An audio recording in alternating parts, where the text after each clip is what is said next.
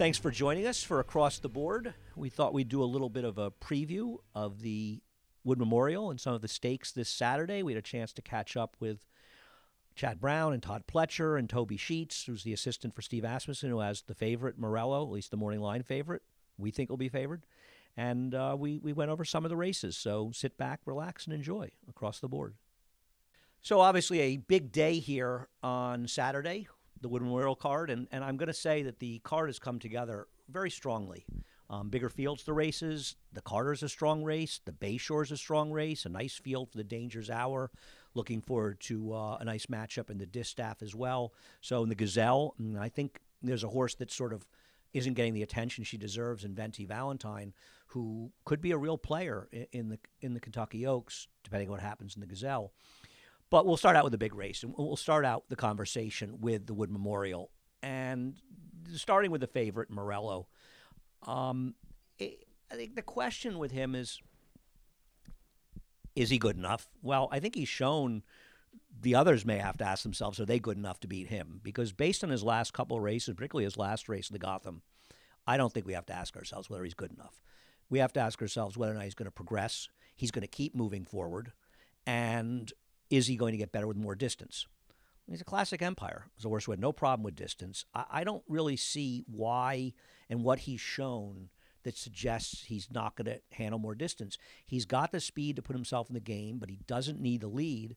So he fits this race where the three main players are a very fast horse, him sort of in between, and then a horse like Mo Donegal who doesn't have any speed at all. So I think it I think the race is fine for all of them, but it shouldn't hurt Morello. And interestingly enough, he's the kind of horse he runs a big race in the wood. And I think it's the first of the, the three preps run Saturday, at least for a couple minutes after the wood.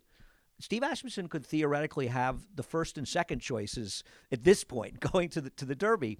Um, he, since he's in New York, he's been trained all along by Toby Sheets, who is the assistant of Steve Asmussen in New York. And we had a minute, and we appreciate Toby taking his time to catch up with Toby and get some of his thoughts on Morello heading to the Wood Memorial. How is Morello training um, leading up to the Wood? He's doing very well obviously people continually are going to ask the question, you know, how you feel about more distance. He's passing each distance question, you know, as he adds another furlong. Do you see any reason that he's a horse that won't be comfortable going a bit longer around two turns? Um, up to this point, I don't see any reason at all. He's done everything correctly and progressed and uh, been just gotten more professional as we go. And he, he he won his race. You know, I mean, a lot of times people say he could have won by much more but you have to be encouraged by how easily he won his last race. He's been extremely uh, impressive and done everything the right way, and uh, with distance, he's gotten better. So I don't see why it would be a problem. Um, after Morello, the morning line has Mo Donegal in early voting, five to two. We'll, we'll start with early voting. He's he's been running here. You know, he won the Withers. Morello won the Gotham. I think it would be a mistake to say, well, Chad Brown came into this race last year with another horse, risk taking, who had won the Withers impressively, and I believe was actually favored in the Wood Memorial, and not only didn't run well, he's never really run that well since then. And I don't think you can compare him to early voting. They're completely different horses. Early voting is an unusual Chad Brown horse that's exceptionally fast. And if you look at Timeform US pace figures like I do, he's actually set the fastest pace, relatively speaking, of any of the fast horses. And that includes horses like Forbidden Forbidden Kingdom out in California and Epicenter and, and, and Classic Causeway. He's a very fast horse, and I think he's going to flaunt his speed. Nobody in here can run with him early. And judging by the race he ran the Withers, he can run fast early and he can still finish. Now, obviously, from a speed figure standpoint, he is behind Morello and he's a little behind Mo Donegal. But he's also a lightly raced horse. He's only run twice. He ran a mile. He improved a mile and an eighth. He does have to take another step forward, and that's where the question with him, and that was one of the questions that we posed to his trainer, Chad Brown. So, how's early voting been training um, leading up to the wood? Horse is training really well. I think the time off in between races has done him good. I'm happy with the decision. I didn't try to squeeze another race in there, particularly a one turn race. So, um, yeah, um, very pleased. He, he's obviously a horse, like a lot of horses right now, needs to take another step forward to be competitive in the Kentucky Derby. do you feel like because he's so lightly raced, it's very much within his grasp to do that?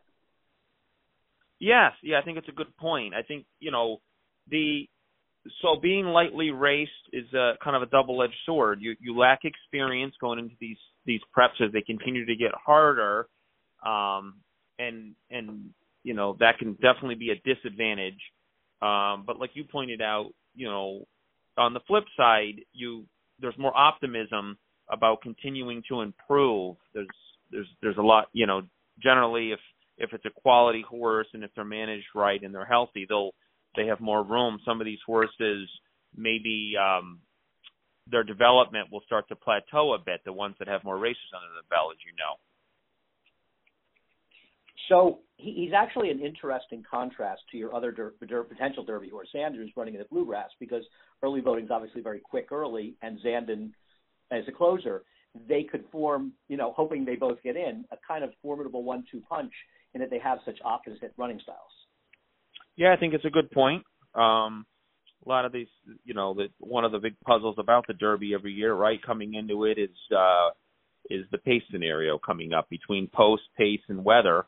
Uh, can you know your your Derby chances can is sort of be uh, you know I guess be cast a little bit um, right there with those factors. So yeah, we'll see if they get there, both of them. But you know that we made it to the final round with two nice horses, and we were able to separate them effectively into two quality races. And uh, you know they're training good, and they have you know they both have really top jockeys on them. So uh, you know it's all we can really do as a team is to get them there and, and see what they do from there. You're you're, you're represented in, in pretty much all of our stakes on Saturday. Um, is there, are any of them? I mean, obviously, getting search results back has to be kind of exciting for you.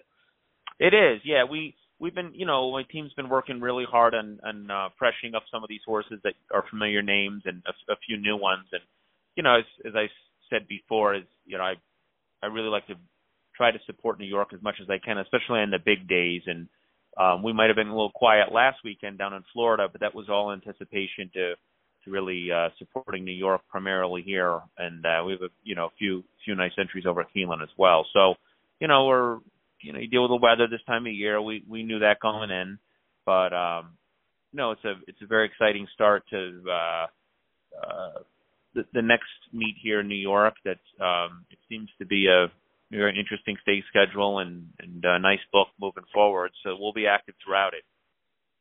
Well, we're glad that you saved the horses and ran them in New York, and we thank you for thank your time. Thank you very much. So Mo Donegal, the other at least morning line co second choice, he is the deeper closer in this race, but I don't think that's going to be a problem for him. He he wanted a mile and eighth, albeit with a very good trip in the Remsen, but he did it over Zandon, who a lot of us feel is a major major player for the Derby and some ways the horse to beat in the Bluegrass. They're running at Keeneland. Could he have come down that day? He could have, but that doesn't take away from his performance. Zandon probably ran a better race. He was wider. He'd only run once. He run six furlongs, but that doesn't take away from the fact that Mo Donegal's a good horse. And um, we talked a little with Todd Pletcher about it, but I, I have similar sentiments. I just feel like the mile and the 16th, the Holy Bull, the short stretch, kind of got a little goofy. This horse, he was running fine at the end. I, I like Mo Donegal. I've been a fan of his, frankly, since his maiden win. And a step forward here, and he only if he finishes third, he probably gets enough points for the Derby. Obviously, you want to run better, and we got a chance to uh, catch up with his trainer, Todd Pletcher. So you've got a three-headed monster in the wood, but I, I would guess that Mo Donegal is, is, is obviously the lo- most likely. Um, how's he doing coming to race? He's doing well. We missed a little bit of time with him, and uh, you know we we were on the fence whether or not to run in the Fountain of Youth and he was training well. We entered, he drew a bad post, and so we were sort of on the fence of whether to run or not. And the next day spiked the temperature, so it kind of made the decision easy for us. He missed about a week of training with that, you know, with the virus running through the barn, and uh, but once he shook that, he came back and he's he's trained really, really well. I his last breeze in particular was very good.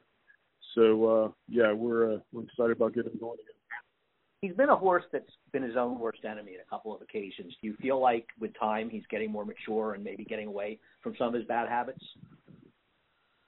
Well, I think I think part of that was the you know the he he probably wasn't at his very best at Gulfstream. Form held up pretty well for the Holy Bull.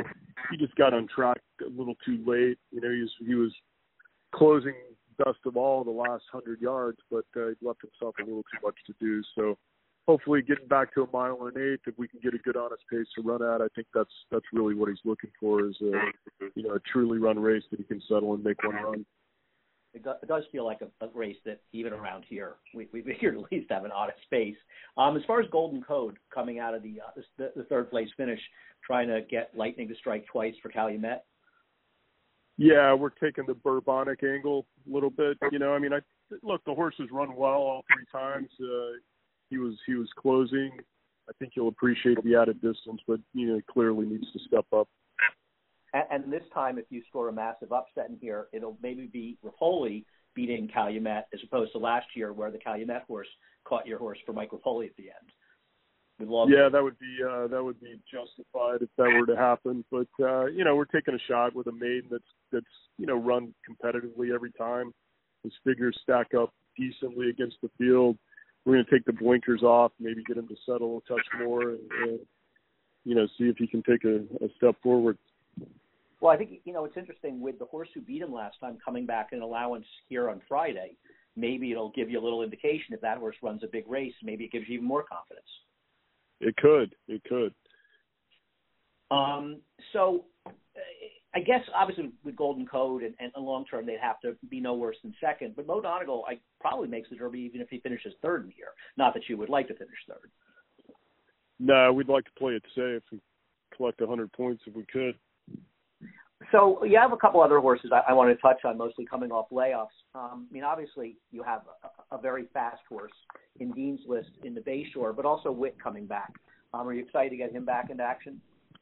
We are. You know, he's. Uh, I think hopefully time off has done him well. Hopefully, you know, what we're hoping is that he breaks a little better than he was. He was putting himself in a bad spot in pretty much all of his races, even though he was able to win his first two impressively. So, you know, he worked well from the gate at Palm Beach Downs on Sunday, and we're hoping that's going to indicate we we don't need him to be on the lead. Obviously, we just need him to break with the field and not compromise his chances by a poor start. It seems like one of the odder horses your barn, at least to me, is Zaajel, who ran this huge race in the Mother Goose, a race that would give her a real chance in the distaff, which obviously came up reasonably tough. Do you ever take her out there and just think like, is she going to show up and run that big race again? Yeah, she's she's been a little bit tricky. I think she's a I think she's a filly that's a little bit particular about the trip she gets, and not so much in terms of how much speed's in there, but she she likes to be in the clear. She doesn't like to be in between or behind horses too much. So we'll see if we can work out a similar trip. All right. Well, we appreciate your time, and uh, good luck. Hopefully, thanks very much. All right. Appreciate thanks it. a lot.